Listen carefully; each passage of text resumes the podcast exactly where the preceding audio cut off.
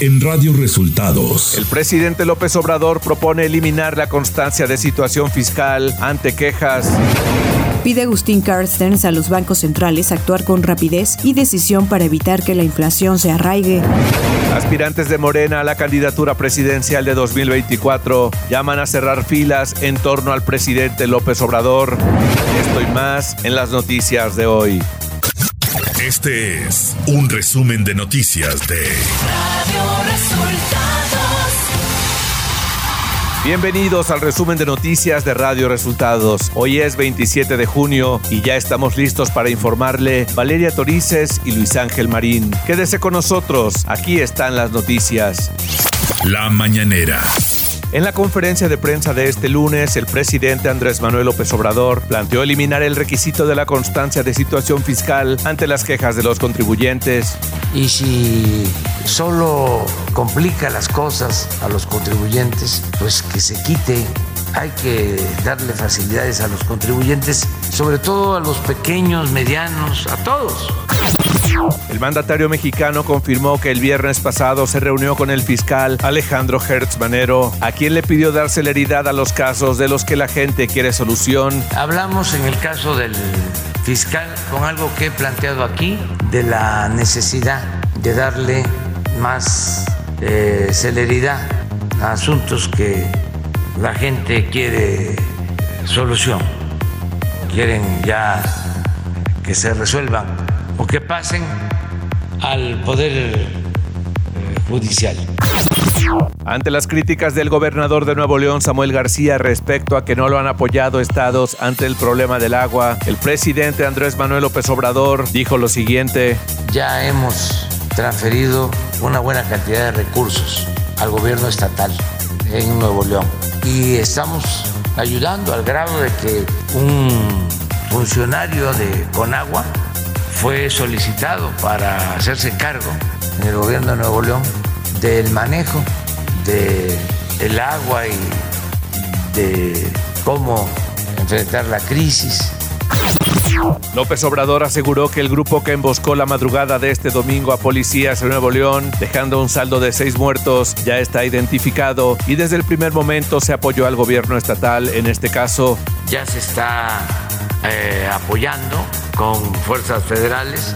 Bueno, desde que se supo, de inmediato acudió personal de la Secretaría de la Defensa, de la Guardia Nacional. Se está haciendo la búsqueda de este grupo de la delincuencia organizada.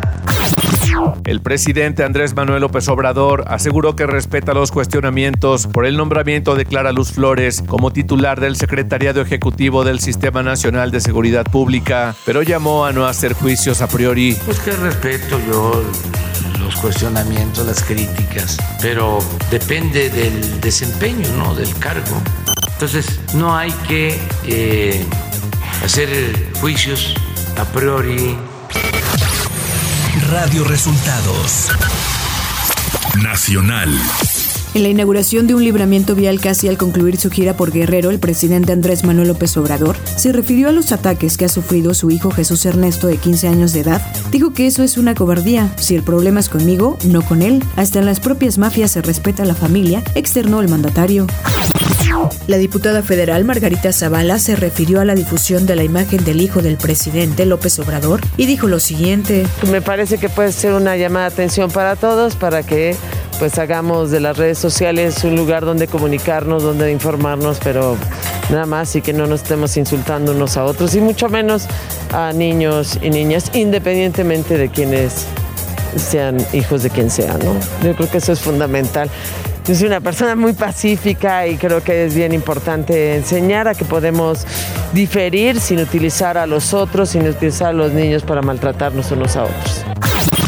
Durante la segunda asamblea informativa Unidad y Movilización para que siga la, la transformación en Francisco I. Madero, Coahuila, los aspirantes de Morena a la candidatura presidencial despojaron dudas sobre una eventual crisis interna y rompieron a la hora en que se defina, a través de encuestas, quién será el abanderado, y llamaron a cerrar filas en torno al presidente Andrés Manuel López Obrador. En el evento en Coahuila participaron la jefa de gobierno de la Ciudad de México, Claudia Sheinbaum, el secretario de Gobernación, Adán Augusto López, y el senador Ricardo Monreal Ávila, quien aseguró seguirán las filas de Morena.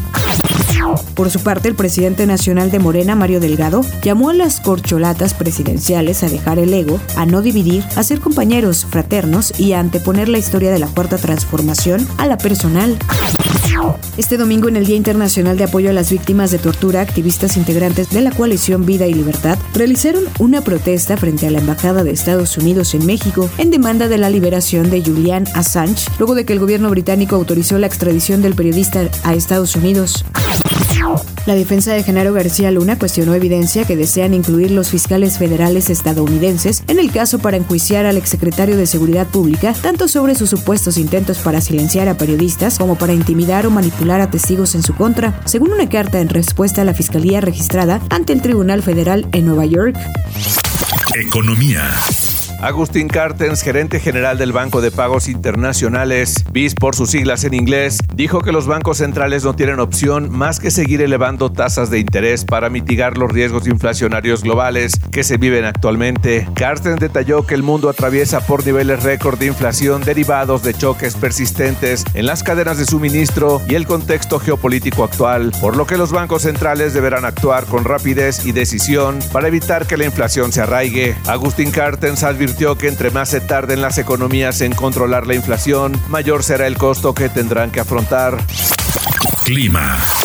Para hoy, una zona de baja presión con potencial ciclónico situada al sur de las costas de Chiapas y la onda tropical número siete ubicada al sur de Oaxaca, con avance hacia el oeste, originarán lluvias puntuales fuertes a muy fuertes en el sur y sureste de la República Mexicana, siendo lluvias puntuales intensas en zonas de Oaxaca. Por su parte, el ingreso de humedad del Mar Caribe generará chubascos en la península de Yucatán. Asimismo, un canal de baja presión se extenderá sobre la Sierra Madre Occidental y la Mesa Central y en interacción con la entrada de humedad de ambos océanos y con inestabilidad en niveles altos de la atmósfera, producirán chubascos y lluvias puntuales fuertes que se acompañarán de descargas eléctricas y posibles granizadas en zonas del norte, occidente y centro del país, incluido el Valle de México.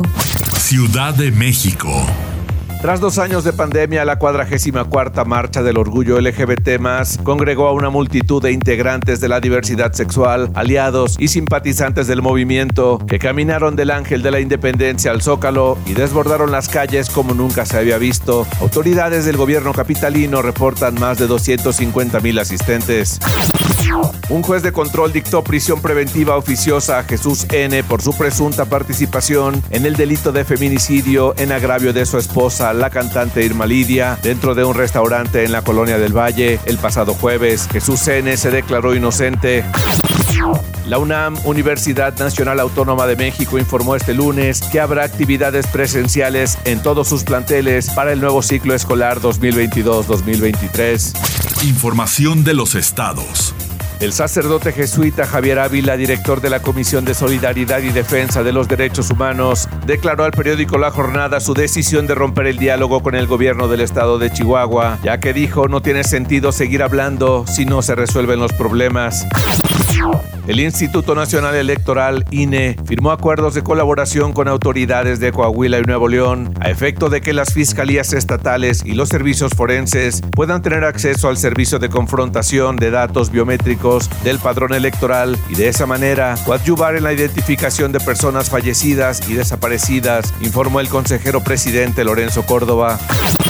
En el tramo de Lampazos a Colombia, Nuevo León, seis elementos de la Fuerza Civil del Estado murieron en una emboscada por parte de sujetos armados que viajaban en un convoy de camionetas blindadas. En un comunicado, la dependencia detalló que los hechos ocurrieron la madrugada de este domingo, alrededor de las tres horas, cuando los agentes repelieron la agresión. La gobernadora del estado de Guerrero, Evelyn Salgado, acompañó al presidente de la República, Andrés Manuel López Obrador, a la inauguración y corte de listón de la primera etapa del libramiento poniente de Acapulco, en el que se invirtieron más de cuatro mil millones de pesos para el desarrollo de veintiún kilómetros de esta vía. Radio Resultados Internacional. Los líderes de los países del G siete anunciaron este domingo nuevas sanciones contra Rusia y llamaron a la unidad del grupo en el primer día de una cumbre que se celebra en Alemania, ampliamente consagrada a la guerra en Ucrania. Además, este lunes prometieron continuar dando apoyo financiero, humanitario, militar y diplomático a Ucrania el tiempo que sea necesario, en una declaración conjunta publicada en el marco de la cumbre celebrada en el sur de Alemania.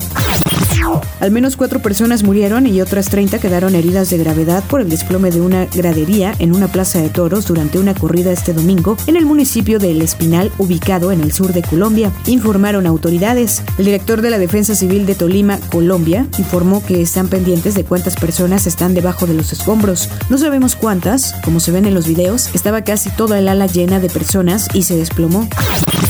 Grandes empresas de Estados Unidos como Disney, J P Morgan y Meta se han comprometido a cubrir los gastos de viajes de sus empleadas que decidan abortar. El anuncio llega después de un fallo histórico de la Corte Suprema de Estados Unidos que anuló el derecho constitucional al aborto. La sentencia allana el camino para que cada estado pueda de manera individual prohibir el aborto en su jurisdicción. Antes del fallo, empresas como Amazon, Yelp y el grupo bancario Citigroup ya habían anunciado que facilitarían que sus empleadas puedan viajar a otros estados para eludir las prohibiciones al aborto. El Servicio de Seguridad noruego ha elevado su alerta terrorista al máximo nivel después de que un hombre armado abriera fuego en el distrito de la vida nocturna de Oslo en la madrugada de este sábado, matando a dos personas y dejando a diez gravemente heridas durante el Festival Anual del Orgullo L G B T I Q más, de la capital noruega. Los investigadores dijeron que el sospechoso, identificado como un ciudadano noruego de cuarenta y dos años, originario de Irán, fue detenido tras abrir fuego en tres lugares del centro de Oslo. Aunque el motivo no estaba claro, los organizadores del Orgullo de Oslo cancelaron el desfile que estaba previsto para este sábado como punto culminante del Festival del Orgullo L G B T I Q más. Tecnología.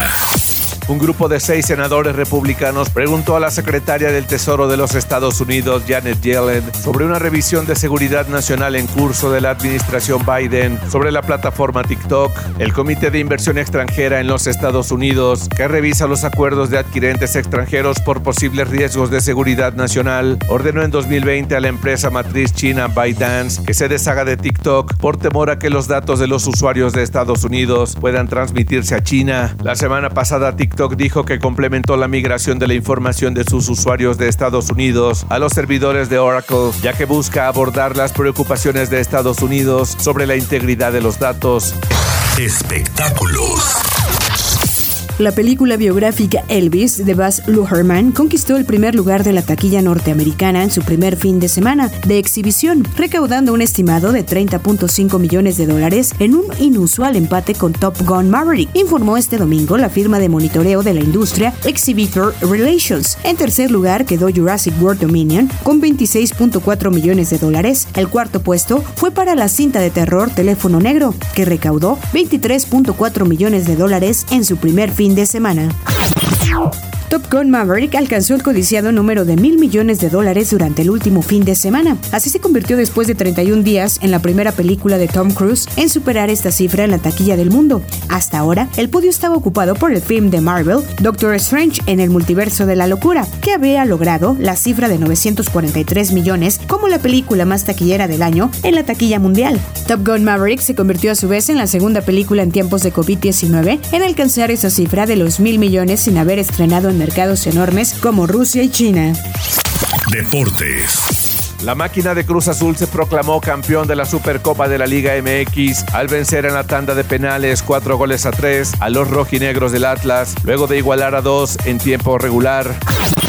El equipo L A F C, Los Ángeles F C, derrotó dos goles a cero al New York Red Bulls, esto en la jornada del domingo en la Liga de Fútbol Estadounidense M L S. Al término del partido, Carlos Vela confirmó que seguirá jugando con el equipo de Los Ángeles F C, donde formará pareja ofensiva con el recién fichado Gareth Bale.